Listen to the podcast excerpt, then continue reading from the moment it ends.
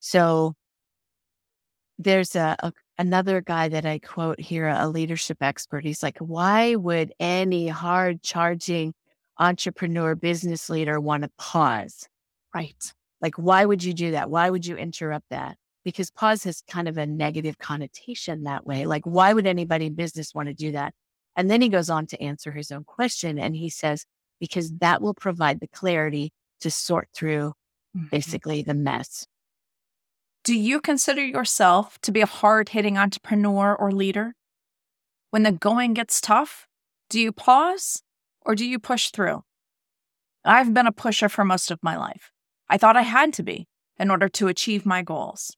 In this conversation with Dr. Chris Johnson, she will share examples of what a pause might look like and a few stories that illustrate the value of this practice. Dr. Johnson is a psychologist and an executive coach. She teaches the fundamentals of mindful embodied learning as a shortcut to leadership development and influence. Before we go to our show, I just want to remind you that I am the founder of Plena Vita Executive Coaching here in Chicago. Exhausted CEOs and leaders hire us when they realize that the hustling and always pushing through isn't paying off anymore. And yet they don't quite know what else to do because they're sick and tired of being sick and tired and having to choose between success and their own well being. Our clients experience mental clarity and resilience, a resurgence of natural energy and whole body wellness, and the confidence and the satisfaction of knowing exactly how to create their meaningful life without pushing. Bottom line, we help our leaders drop the hustle and become fully alive in their business and their life, guaranteed. Thank you for being here today. Hello, my name is Mary Meduna Gross, and you're listening to Fully Alive, the podcast for conscious entrepreneurs who are hungry to live their purpose, expand their impact, and create with ease. Hello, everyone, and welcome to this episode of the Fully Alive podcast. My name is Dr. Mary Meduna Gross, and today I am delighted to be sharing this space with Dr. Chris Johnson. Chris is the author of The Leadership Pause and so much more. Um, so, Chris, thank you so much for making time for this conversation today. No, thank you. I'm welcome. I'm really happy to be here. So, thanks. I appreciate it. Well, before we dive into your book, tell us a little bit about you. Give us some context for who you are and, and how this work may have emerged from you. So that could be a big, long answer or a short one. I'll give you the medium size. So um, I'm Dr. Chris Johnson. I'm a psychologist by training. Uh, have uh, probably close to 30 years of working with folks in both clinical and business settings. And um, have been actively coaching, shifting my orientation to more active coaching in the last 15 years, but very specifically the last seven or 8 mm-hmm. um, where I really work with mostly leaders and their teams today. And I'm very active in conscious capitalism. So that in Chicago. So you've heard me talk about that, Mary. Wow. And then um, the only other thing I would say is that a lot of what informs my work is uh, an my whole adult life, I've been practicing mindfulness and I'm an educator in that space and teach that. And then, um, as a result of some personal issues and a business coach who got up in my face and said, Chris, you need to develop some fierceness in you. Mm. I um, went back and did some not only coach training, but I took a deep dive into the martial art that she suggested I practice. So I'm a third degree black belt in Aikido, which is the art of peace. And so all of that um, about embodied experience, et cetera, I bring to the bear on the work that I do with clients today. So how's that? That that is so much more. yeah. And there's a lot where that came from. we'll just leave it at that. so here's what's standing out for me as you described that. Yeah. 20 years in, in psychiatry. Um, how has okay how did i want to make sure i ask this question correctly because i have an assumption that um, psychiatry uh, well i have a hope that psychiatry has changed over the last 30 years i got my master's degree in counseling um, back in the 90s so it's not psychiatry uh, but it's in that field. And so I have some uh, opinions about that, but I want to hear from you. Like, what was it about psychiatry mm-hmm. that drew you? And then I'm curious about the shift into coaching. Sure. Well, let me just clarify. So, I'm not a psychiatrist, I'm a psychologist. I apologize. Um, no, no, I just want to make sure oh. for anybody listening, right? Um, psychiatry uh, is a specialty uh, that medical doctors go into. I'm a psychologist. And so I only say that because I don't have all the medical hoo ha sure. that folks have, have gone through. But um, in terms of, yeah, so if I answer your question around how it's changed, thankfully it's changed. Yeah. Um, you know, the biggest thing that I see, well, let me just back up. I was always considered a little bit of an odd duck. Mm. And what I mean by that is I have a master's in social work, and then I went on to get my doctorate in psychology. And part of what I was hoping with the master's in social work, I was very interested in cultivating communities, communities of healing and practice. And then ultimately, I went back to school after some personal trauma had happened. And I decided I wanted to do a deeper dive into understanding. But in terms of where I see the profession of psychology having changed, um, it started with Freud, who was a neurologist. He was a medical doctor, right? And then, but the focus for a very long time has been on um, what's not working well and abnormal psychology and uh, what's wrong with us. And fundamentally, why I was an odd duck is that I never quite really bought into that because this, there are problems. People have issues. We all do. Um, but really, there's more well and more good about each of us mm-hmm. than I think is uh, the deficit model that has dominated psychology. So it's been almost 20 years that the positive psychology movement has been active.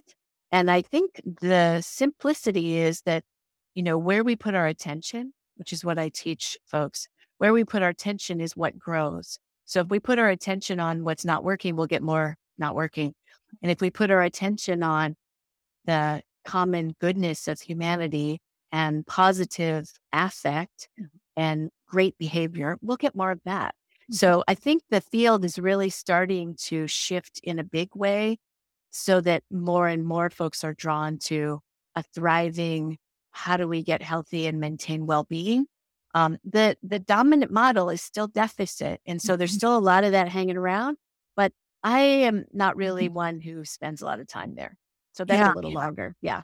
No, and I appreciate that. And that's uh, that's really kind of where I was at too, even when I got my master's degree and and the I guess the way that I would have described it is that I have to tell somebody that they're broken before they're eligible for services. I was also in special education at the time, which is often the deficit model. So that was really yeah. ingrained in me. And I really, like you, resisted mm-hmm. that. Like, mm-hmm nobody's broken to begin with, right? But but there's that feeling when we're looking at what's wrong, then it's mm-hmm. easy to come to that conclusion. Oh, crap, I'm broke. Right, right. Yeah. Mm-hmm. And so that that is really what drew me into coaching was that in coaching, we get to work with people who are already functioning and happy and healthy. They just want more of that. Yeah. And maybe there's, you know, places where we're stuck and those kinds of things. Um, and you know, so obviously we have some sort of pain, but I want everyone to understand that that just because you have pain doesn't mean that you're broken. Correct. I agree. Yeah. I agree. And, and mm-hmm. a lot of coaching I think that you probably do and that I do as well is really that internal, those internal systems. Mm-hmm. external system. A lot of coaching will say, well, how can I manage my systems? What what kind of pieces and things, all external, can I put into place to run my business? And what uh-huh. we're really talking about are those internal pieces, right? Yeah. How do I align my beliefs with what I really want to accomplish here? And mm-hmm. and um, how do I find out those beliefs that are really holding me back? And I've had so many clients say, Mary, this feels like therapy. Mm. And I've had other clients say, Mary, I've been through years of therapy and we've never gotten to this. Yeah. Right. Yeah. And Bingo. so mm-hmm. I it's really a, a, an important conversation. So I really appreciate having this with you. Mm-hmm. That coaching is different than therapy. Mm-hmm. Um, and one of those big differences is we're assuming that people that we're working with are already whole and complete. They just have some barriers. Um, and yeah. once the barriers are removed, mm-hmm. uh, they're there. They're they're there now, right? Mm-hmm. It's kind of like I'm I'm there now. You know, when, when I'm overweight and I think about my skinny body is here, mm-hmm. right? It's maybe that Michelangelo thing, right? I just got to chip away everything that's not really me to mm-hmm. get me. Yeah, yeah. Well, you know, one of the ways that I talk about it, I write about it in the book, but I talk about it with clients is that all of us develop strategies mm-hmm. for living with life. Yeah. And we get thrown into our first families. We don't get to pick those guys. Um, but we end up in a first family. We end up in a particular cultural upbringing, a part of the country or the world, depending on where one's from. And all that's good. And that shapes who we are in terms of our mindset, our capacity to access certain emotions, our ability to, to enact certain behaviors. And so what happens developmentally, and you'll know this as an educator, is, you know, we're developing creatures, mm. animals. And so over time, I hate to mix metaphors, but it's like the computer model. We have to upgrade mm. our inner operating system. Exactly. And so, very often, as uh, in life, what we bump up against are those opportunities for upgrading the system, if you will. And we consider it really normal with kids and adolescents, even in like your college. And then we sort of forget that that as adults we keep growing too, or we top out. Mm. And so a lot of folks choose to top out and they've reached a level and they're comfortable and they choose not to go anywhere else. The folks I tend to enjoy working the most with are those who are really exploring that edge of Am I ready to upgrade or am I okay with where things are at? You throw in a crisis, it makes a little bit of a mess, but then people have these awarenesses like, oh, I could actually do something else if I want to. Yeah. Mm-hmm. Knowing that choice is even an option uh, yeah, is something that we right. remember sometimes. Yeah. Mm-hmm. Yeah. So we spend a lot of time exploring that mm-hmm. and, you know, how's it all working? And so and that's the most fun for me. You know, it used to be so years ago before coaching was a thing. Um, as a psychologist, there was a lot of tension in the community around, oh, the coaches are going to kind of take over the domain of, of our counseling. And, and really that was a false tension, I think, mm. because everybody's, we're all in it to support people. Sure. And so if, if we can drop the labels and just like, well, who's right in front of me? and what's really up for them. Yeah. Um, and how can I support them being their best self? Right. That's really that's really what I'm most interested in. I love so, that. Yeah. So tell me then how you found yourself uh, working with leaders. Yeah. Um, well, the short answer is that my parents were both entrepreneurs okay. and small business owners. And so I was very keen on working with people in their work environment. Mm-hmm. Um, for a number of years, I directed an employee assistance program, or today we might call there still are EAPs, but we might call it more corporate wellness. Okay. Um, and in that context, what would happen with a small business owner, a founder, is I would end up working with the leaders mm-hmm. and then talking about their teams or somebody that they were struggling with. And it just became pretty apparent that working with the leaders to actually do their own upgrade, if you will, right. whatever that required, actually had a much more extensive reach than not. So that's kind of how it started. And and then of course the challenge is always if I'm going to be helpful to you, I have to do my own work so am I working on my leadership? And the, if I'm not, why not? And if mm-hmm. I am, what does that look like? Right. So I'm a lifelong learner and love that. And so, but it's been challenging. You know, you got to face yourself sometimes. It was really not always a fun ride. Exactly. So, yeah. For sure. And and I say this a lot that to me, um, mm-hmm. entrepreneurship has been the most intensive personal development journey I've ever been on. And I thought I was doing personal development, you know, since my 20s. Uh-huh. I wasn't. I was reading books, right? Yeah, well, yeah. Videos, but I wasn't doing the work. Yeah. And uh, what I found uh, when, when I look back on that, I really didn't have to, right? Because I could Mm. I could do enough to get by uh, on what I had in those work conditions. But when Mhm. everything depended on me, when it's down to me, there's no place to hide. No. Mm-mm. And all of those things that I thought I could just kind of shove off to the side I'm really Yeah. now those those barriers that are that have been sitting in front of me. And now it's my choice. What Mary, what do you want to do with these rocks? Mhm. Been carrying them around for a long time. What do you want to do with them now? Yeah, yeah. Offload them, trade them out for something else. Exactly. Right. Exactly. And so I that's one thing I really love about entrepreneurship is that it, it continues for me too to be a personal development journey.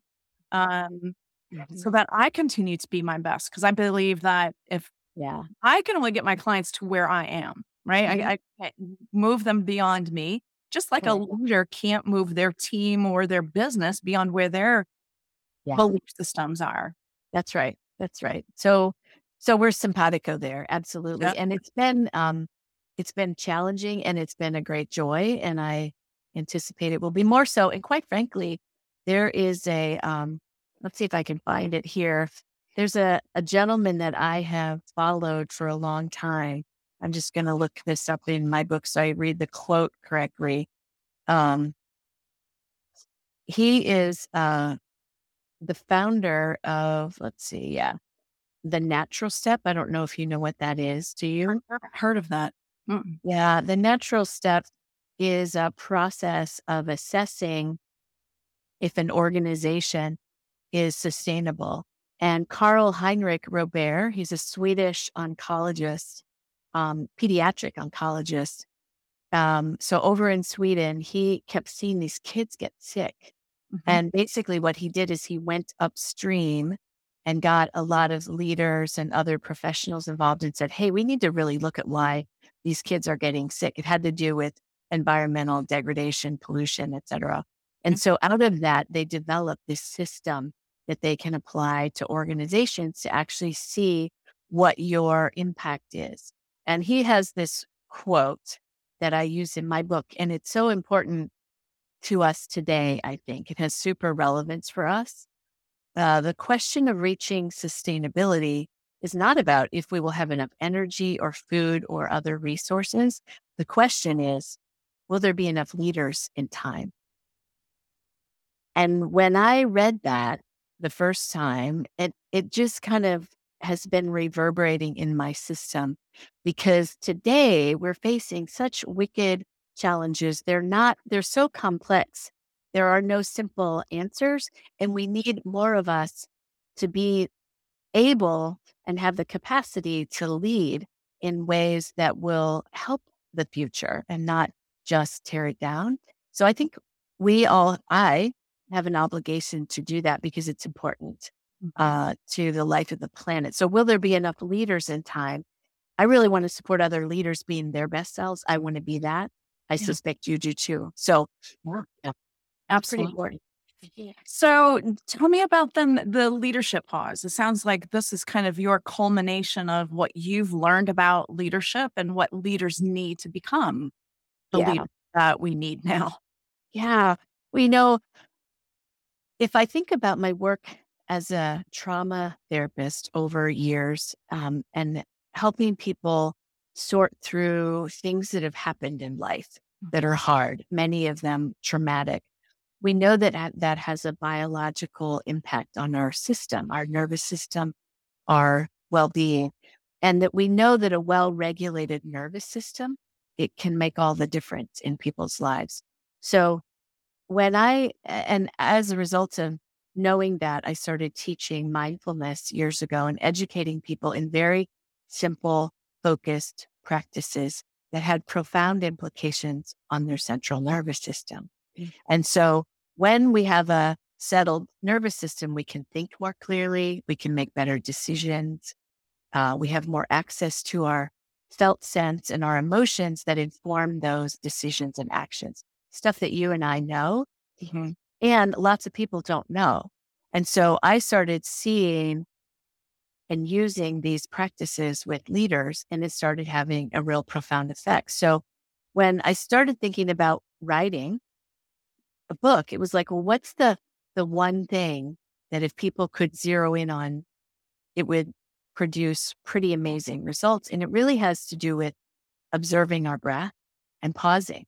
It's like the linchpin because once we do that and we can settle, then all the stuff, all the difference you want to make, or the leaders that have, you know, highfalutin jobs or companies or organizations, they're much more effective than with themselves and with their team. So the leadership pause is really a culmination of stories and practices um, and teachings from those I've learned from and bringing all those forth to hopefully give folks uh, the opportunity to take themselves on in their Mm-hmm. own upgrading of their system and in their leadership. So that's really what the leadership pause is about. It's the subtitle is sharpen your attention, deepen your presence to navigate the future. And that's really what's inside the book. So that's the Love short story. Yeah. So it sounds like uh, uh, uh, here's the context that I'm hearing that in. Knowing that so many of us, um, right, we've we've got businesses that are important to us, not just because the of the mission, but it also feeds our family. Like it, there's two prongs, right? There's Sure. survival Yeah. as well as contribution, and then and then on top of all of that, we've got all of these other cultural kinds of conflicts that are going on, whether it's wars we've got going on outside of our country or social unrest or economic unrest within our own country. There's just all a lot of noise. There's a lot of noise outside of our own little bubble, which contains enough noise. Yeah. That's right. Mhm. So tell me again then uh, what this pause looks like or or how was how would one practice a pause? Yeah. So a pause is very simply an interruption in a current flow. So there's a, a another guy that I quote here, a leadership expert. He's like, why would any hard charging entrepreneur business leader want to pause? Right. Like, why would you do that? Why would you interrupt that? Because pause has kind of a negative connotation that way. Like, why would anybody in business want to do that? And then he goes on to answer his own question and he says, because that will provide the clarity to sort through Mhm. basically the mess. My- I'm paraphrasing.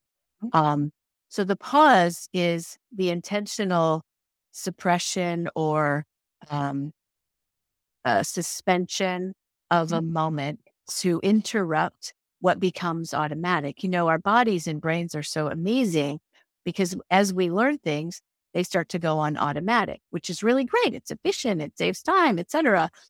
And the downside of that is that some of the habits that keep us where we are need to be interrupted in order to up level. So the pause is a way to do that in a very practical way. So quite simply, bringing attention to, oh, I could pause. I could have that choice right now, pay attention to my breath, drop into my body, and just tune into the sensations. Sensations are the way to be in real time because they're happening now. Mm-hmm. Thoughts and feelings are stuff we've either experienced in the past or we're anticipating in the future. So to be in our bodies and in our sensations brings us right into the moment, which is where we have the real choice. So a pause is very simple on the one hand. And then I go into in the book a variety of pauses. There's a Mhm. momentary pause like that. There could be a pause of an afternoon. There could be a sabbatical length pause. But really, it's the power of the pause to uh, help bring us into this moment and what's most important right now. Yeah. Um, yeah. Pretty profound, actually. It is. My um little oppositional side here is is remi- reminding me that results come through doing. Mhm. They do happen. And so when and I think this is what you were mentioning a, a minute ago that pause seems like a dirty word or Mhm. a bad word, right? Because I think we're so conditioned to think that if I'm not doing something, Yeah. then I then the flip side of that is I'm being lazy. Yes, that that is a very strong cultural message that many of us have grown up with. Yes. Yeah. Yeah. Right. Mhm. In fact, um, I w- was out of town last week, and and so this week I'm I find myself having a lot of catching up to do, and there's part of me that is still physically recovering, right, from travel Mhm. and all of that, and so I've been aware of how my brain, my thought patterns, have really been slow this week, Uh-huh. and and uh, there's part of me that wants to fight that and say, "Come on, let's go, let's go, let's let's get back into the swing of things." Mhm. Another part of me that says, just, it's okay. You're doing enough. You're Mhm. doing enough to keep moving. You're not sitting down. You're not eating bonbons and, and watching Mhm. Netflix all day. Mhm. Just be where you are, right? Tune into yourself. What is it? What is possible for you today? You know, can you push that maybe just a little bit? Just explore the possibility that I'm procrastinating or, you know, holding myself back out of fear for some reason. I, I think there's two different things. There's fear that holds us back, but then this this need to really rest and recover Yeah. and to give ourselves permission Yeah. To actually be in that space. Cause I I feel the come on, there's more to do. Look at this list. Mhm. The other part of me just says, I'll get to it. Mhm.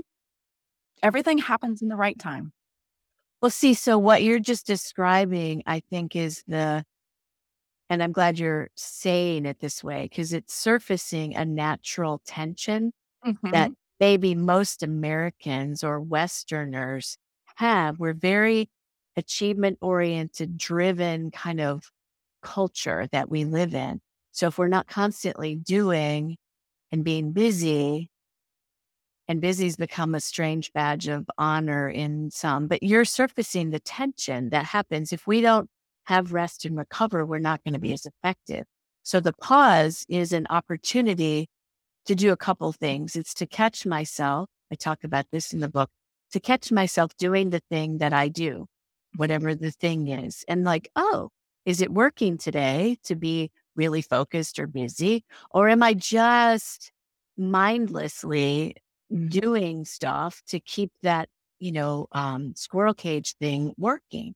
Yeah. So it, it gives us an opportunity to notice. And then it also gives us an opportunity, if we take it, to really look at what's around. Like right now, I'm sitting in my office, it's on the seventh floor, and I'm looking out over the, um, the forest preserve across the way, and the trees are really pretty. And so if we don't stop and pause to notice stuff, we don't notice the natural rhythms that our bodies are about. We're animals, Yeah. right? And so what you're describing is your natural rhythm is like, "No, I'll get to it. I don't need to rush and be busy. But that's intention with uh, this kind of cultural and now embodied in me kind of belief, like I should keep busy all the time. Right. And, and so like we we got it like that tension's real. It And how we work with it is really the opportunity of every day that we have. Like, how Yeah. am I going to be here? Yeah. Yeah. And one other piece about that that I just want to mention is that I think the worst of it is then the mm-hmm. judgment that that I put on myself. Oh, it's horrible. Just- yeah, that's the worst part. yeah, I should be. I Yes. shouldn't be. I must. I have to. When we talk like that, we're just heaping it on, Exactly. you know? Yeah. Exactly. Yeah. And then we do it to each other. I mean, that, then it's like we have teams or we have families and, and then we're, and it's like, wait a second, hold on. What's really required right now at this moment? right. It's a good question. Yeah, yeah, yeah, that's another interesting point that I really have realized as I've kind of pulled because for me, my leadership is all about what what am I doing to lead a team, right? It wasn't about how am I going to lead myself. That never even part of the conversation until I was I had my come to Jesus meeting with my superintendent and said, "Look, you're doing the right things, but you're not getting the right results. So you got to figure this out, or you got to go." Uh-huh. And for me, it all came down to self leadership Yeah. um, because although I, I would agree I was probably doing the right things, everything that I was doing was coming from a place that same voice that I used to criticize myself, I used to communicate with others. Yeah. And that's something that I've really have noticed is that the way that I talk to myself is the way that I'm going to talk to others. Absolutely. kind of astonishing when you sit back and like let that sink in, right? Yeah. Mm-hmm. Right. And mm-hmm. so that is one thing that I've learned to give myself a lot of grace and compassion when I hear those messages like, oh, there it is again, right? Instead of mm-hmm. buying into the story and mm-hmm. I was like, oh, there's that voice again, right? Yeah. Yeah. And, and I don't have to buy into it. I'm okay just where I am. Uh, again, talk about where I am in the moment. The, that voice is an old voice, right? It's an old Yep. Thing. It's not even here with me now. Mhm. Now, I think those are some of the, the things that I've experienced and, and some of the ways that I use this work to observe myself and to keep myself in check. Yeah. Yeah. I think, you know, um, we've all heard about emotional intelligence. That body of work's been around for like 25 years. But the first tenet of, of emotional intelligence is self awareness. So, like, but sometimes what we notice about ourselves isn't always the prettiest or loveliest or Right. most stellar thing. So, being able to honestly have a look and say, yeah, I get caught up there. And you Yeah. know what? I'm human too. So, I'm going to let that fall to the back. I'm going to focus now. And, you know, but that, that takes a certain amount of um, resolve to Yeah. stay with that, right? Yes. Yeah, for sure. Yeah. Well, and that's kind of what I wanted to come back to too, to what you were saying about the the noticeable impact that taking a pause was having on your clients. So, can you tell Yeah. us maybe a story or two that would um, illustrate that for us? Yeah. I've got lots of these stories. Um, let's see, who would be so I have um one of the CEOs I've worked with is the CEO of a financial institution who talked really fast like this, and there was never any room to get in, and you couldn't like kind of figure out where you could actually. There was maybe a pause, and you thought you'd take it, and then he just keep talking right over you. Right, lovely man, but and really skillful in in so many ways, but had not so much awareness about what he was doing with that kind of way of engaging. So as we worked together, I would invite him into the pause. And um, somebody at his job, he called him a great philosopher, a financial philosopher. So he's a really smart guy, lovely man. And what we started to uncover when he began to pause is that he was kind of nervous, actually. And he was nervous that in his role as the CEO, that he should have the answers, that he should know, and that that, you know, that had a long history in his life, we came to understand. And so he would get nervous if he was kind of like, I don't really know all the answer, but I think I'm supposed to know. And so one way to resolve it that was at the point when I met him, it was out of his awareness mm-hmm. that it wasn't there is like, oh, I just kind of keep talking over people. And then I'm not really inquiring about their perspective or point of view. And by golly, I'm not listening as well as maybe I need to. So this is a really smart guy, had risen really high as a leader in the organization, and yet had a lot of work to do with his self awareness. And he did, to his credit, he took it on.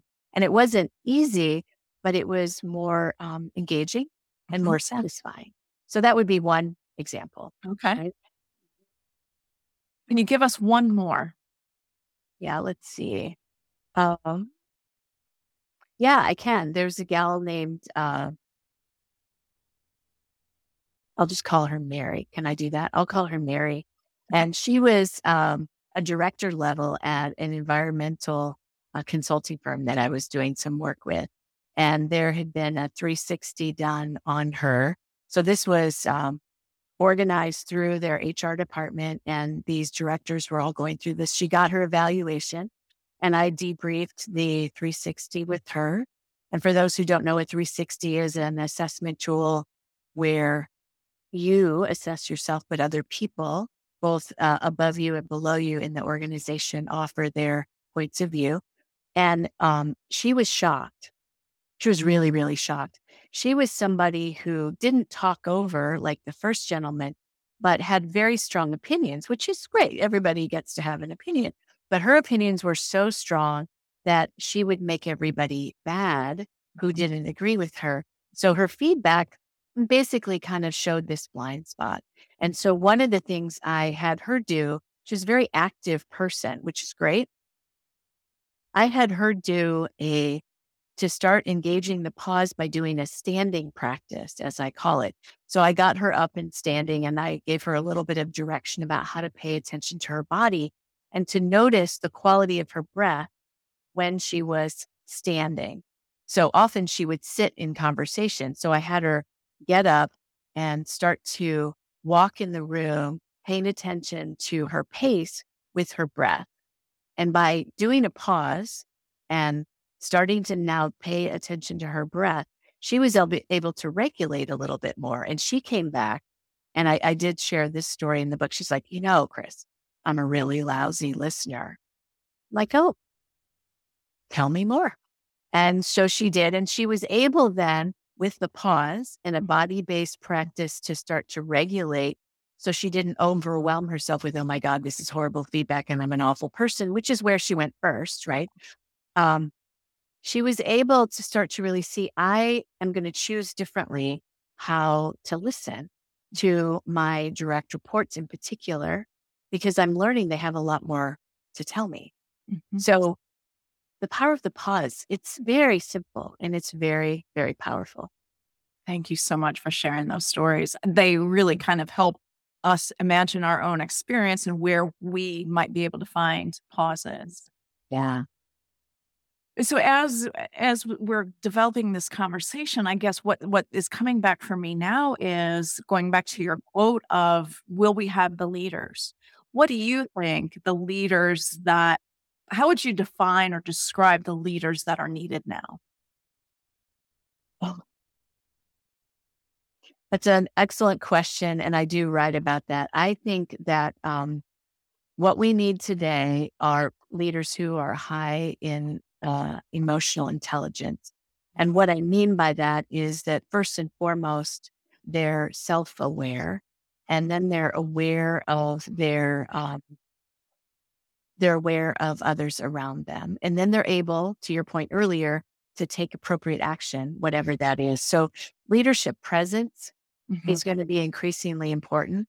And when a leader is really very present, they're not just present to themselves and they're not just present to the other party, they're present to whatever's going on in between them and to the bigger environment. So executive presence, leadership presence is a very palpable feeling. If somebody has high leadership presence, you feel it when you walk in the room because you feel very seen and heard, even if there's hundreds of other people around you. So, leadership presence, curiosity, and then a willing mm-hmm. learn to like ditch my ideas that aren't working, um, which often snag us up because we like to have some expertise, right? And we're told in our culture you should have some expertise.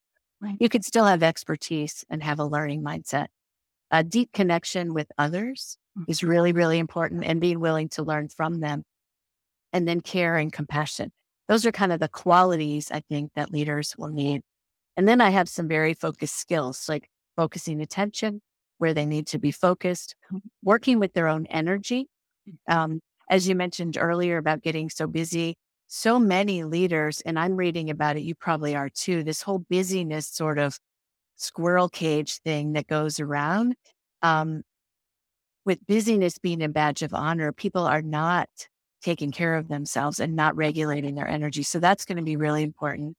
Um, continuing to deepen listening skills. I mean, most of us, I would say 95% of us think we're great listeners and we're really not. Mm-hmm. And so, like, oh, yeah, how am I not listening? How could I be a more active and engaged listener, not a speaker? You know, li- the conversation is speaking and listening. And we put too much emphasis on speaking when it would be uh, important to listen. And then last thing is really we're going to need leaders who can not only set a vision and a course, but really can develop other people to right. move it forward. So those are the things that are most top of my mind about leadership. That is quite a comprehensive list. Yeah. I love it. Thank you and the pause being one of those tools that we again that self leadership piece how do i come back How do I Yeah. bring my head that's out on all of these issues and Yeah. bring it back to where I am in my body right now? Yeah, that's right. That's right. You know, because so often people will say, well, you know, I want to get a weekend away. I'll go golf, or maybe I'll take a spa weekend. And there's nothing wrong with either of those things. They're great. And if they take us outside Mhm. um, and not necessarily uh, inside, like we want to be able to cultivate that inside that you were speaking to earlier, because otherwise we can just spin. And maybe my body will get some rest, have a nice golf weekend or good girlfriend time or whatever. But if there's no real reflection around why the heck am I doing what I'm doing? And what do I bring to the table and what can I do to serve? Then I think we miss the boat as leaders. Yeah. Yeah. Well, and and I think that one of the things that keeps us from making that internal pause, right? We can go do something else that's outside of our work routine. But I think what ke- keeps us and kept me from looking inward was a shit ton of pain in there. And that's exactly. It is a technical term. Yeah, for sure. and and I think that again, I'll I'll speak for myself. I didn't know what to do with it, right? And I was certainly convinced that it would overtake me. Uh-huh. So how do you suggest to your clients what what to do with these emotions that are just they're right there. We all know they're there, but we're just keeping them away because it feels like it's too much. Yeah. I think this question that you're asking is maybe one of the most important questions to ask. Like I can see you look a little flushed in the face and you're flummoxed even asking. And I've been there. I'm not there at the moment, but it could happen anytime Sure. now. Um, I think that as a culture, we have really disavowed our emotions and that there's something to be dealt with uh, under the table, out of the sight, out of mind.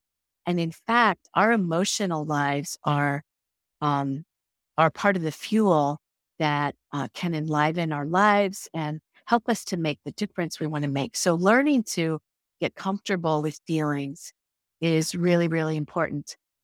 A factoid to remember is that emotion, like thinking, um, is really, if you boil it all down, it's really a perception of our sensing experience. And if we can withhold our judgment about calling an emotion something or calling a thought something, and mm-hmm. just I'm having an experience, or I'm mm-hmm. having a sensation, that biological sensation only lasts 60 to 90 seconds. So if I can hang out there and then let it dissipate, what we can discover is, oh, what does that emotion like anger or fear or sadness or whatever, how does it inform what's really important to my values? And then the next action.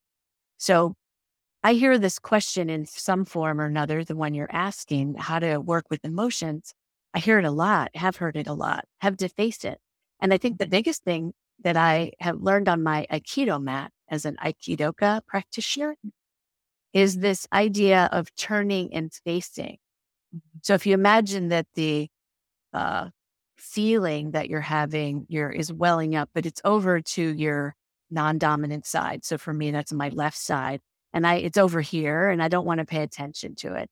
But if I can use the pause and the breath Mhm. to feel my feet and regulate, and then I turn and face it Mhm. instead of running away from it, or instead of drinking, eating, working too much, which is some of the strategies we use. Then I can start, and then it kind of fades then it's like, oh, it's there. It's very powerful. I have a loss or I'm really pissed or something, but it's it's workable. But if. I keep it over here, it's not so much.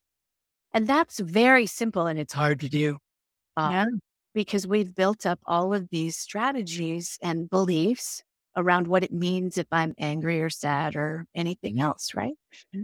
So turning and facing is really a key mm-hmm. thing, turning towards the Mhm. thing. That's Yeah. a big thing. So Yeah. yeah. It's very, uh, I have a very similar practice. I, I, I like the turning and facing. Um, I typically ask my clients and myself to sometimes in the moment, you just can't do it, right?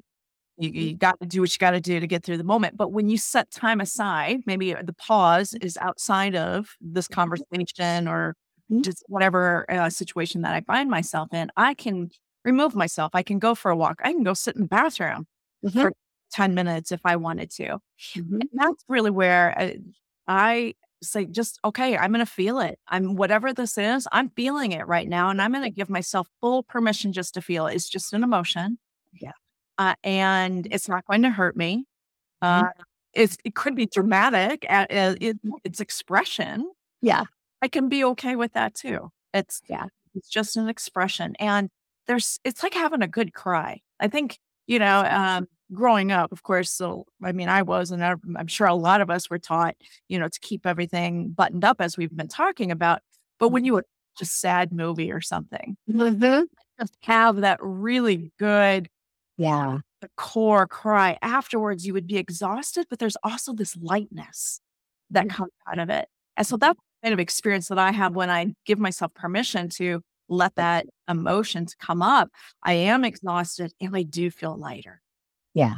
Because I Yeah. think as long as that emotional energy, we're holding on to it, whatever beliefs that we've attached to that energy get to stick around.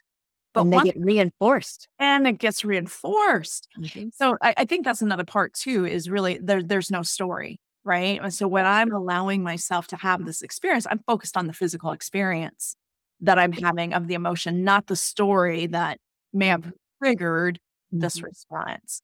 Uh, and then once I'm in that tired, lighter space, now I can think clear and say, oh, I don't, I, I don't know why I ever believed that about myself. This is what I believe about myself now.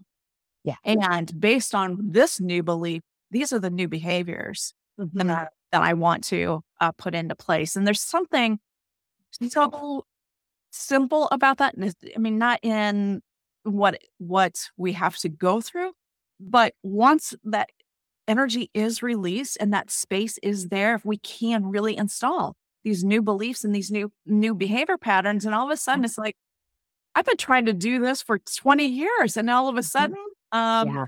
easy to do. Right. Because we did let go of those core beliefs um, through that energy release. Right. Well, it's that kind of developmental work, if you would call it that, that is so powerful. And it's very simple on the surface. Yeah. And it takes a commitment to do it. But to your point, this uprush of emotion Mhm. is sim- very simply a biological event. And if I cannot, if I can let myself have it without judgment, then things can shift, which is why some of the newer therapies, uh, energy therapies, are so helpful because they allow the shift and then literally things make a different sense on the other side of that. Um, but we spend a lot of energy trying not to feel stuff that Right. really we would be better off feeling and letting it run through our body. And then we have more access to more energy and that lightness and that verve that's going to carry us, especially as leaders, into what's the next right action for my team or for the business, right? Mhm. Yeah. Well, and it just occurred to me as you said the word leader that what we've just described here is like uh, probably the antithesis of what most leaders have been taught. Absolutely. Up Absolutely. head, have all the right answers. There's no room for feelings. In fact, I was even in a in a um it was a webinar around uh, conscious culture. There's no room for feelings. We're too kind. We're too compassionate. I'm like, holy Moses, no. Yeah, no, no, no, that's that's not right at all. That's not where we're going here. You know, that's, that's the old way, right? And that's the old that command and control kind of leadership. And, That's and for those of us who came up in that, we were kind of conditioned around that, and we wanted to be something different. I think that was eh, that's for us. We have to break those had, habits, those beliefs about what command and control, what our job really is. That's right. Um, one of my new favorite books right now is Energy Rising by Julia DiGangi, I think is her last name. okay. It, like talks about energy and um, that our real job as leaders is to lead ourselves. I Oh, am so that's exactly true. Yes. So uh, yeah, I think we're kind of coming full circle here in this conversation. Yeah, Uh, I think so. Are there any thoughts or uh, ideas that have come up for you during our conversation that we haven't talked about yet? Oh, there's scads of those, and I don't think we have time to cover them, but um, this is a great conversation. And I think it's actually, if I may, Mary, I think it's on the cutting edge because energy management, energy, working with our energy, and not in a woo woo, weird way, but in a honest to goodness, like we're energy bodies. We are alive and then we are not. And so, how to work with that is really some of the cutting edge work that's going to be in the future for all of us, including all the leaders. So, Yeah. it's really smart to pay attention here, I think. Yeah. I think so too. And it's exciting. Oh, Right. very. Mhm. Exciting to see now that we are having like your book and and uh, Julia's book and and others like it that are showing us right, giving us a map or or even the destination sometimes of this is what's possible. Yeah. Uh, in contrast to what we've you know had to you know I think some of us had to go out and figure this out for ourselves Yeah. because we have those resources and we had That's to you know push back against what we were taught and you know that takes a toll Mhm. on us too Yeah, for Yeah. sure. Yeah. Yeah. I, I think everything that we've been taught is just, it's not bad. It's just uh, not complete. And Right. so um, coming to this new phase, if you want to call it that, or new age or new era, where some of these more positive energy focused opportunities are really going to be um, great resources for all of us. So thank you so much for having me today. I would, uh, I'm curious to hear what your uh, listeners have to say. Uh, absolutely and I would love to hear. So as you invite them, I'd love to, I'll, I'll keep track and see what they have to say. I would love that thank you f- too for being on the leading edge for us and helping lead us into this new age of leadership and what this um not only requires of us but also what how we get to grow in the process because I, I think that's the other beautiful Yeah. thing here is that it's no longer about doing for other people exclusively it's about doing for us so that we can do for other people That's right. It has to start here. So, yeah Yeah, it has to start here. So thank you. Appreciate it. So chris where can listeners connect with you um and learn more about you Uh, they could check out my website at q4-consulting.com. Uh, you can find me there, connect with me there, or over on LinkedIn, Chris L. Johnson. Uh, use that middle initial with a common name like Johnson. And so you can connect with me over there. I'd love to hear from any and all of the folks that listen and are intrigued. So thank you so much, Mary. Thank you. This has been a delightful conversation. Thank you so much for listening to the Fully Alive podcast. I really do appreciate it. And if you are feeling generous and you want to rate the show and subscribe to the show, go for it. I would love a five star rating, but only if you think I've earned it. If I haven't earned this five star rating from you yet, I encourage you to reach out to me via email or social platforms. I'd love to learn how I can make this show even more impactful for you.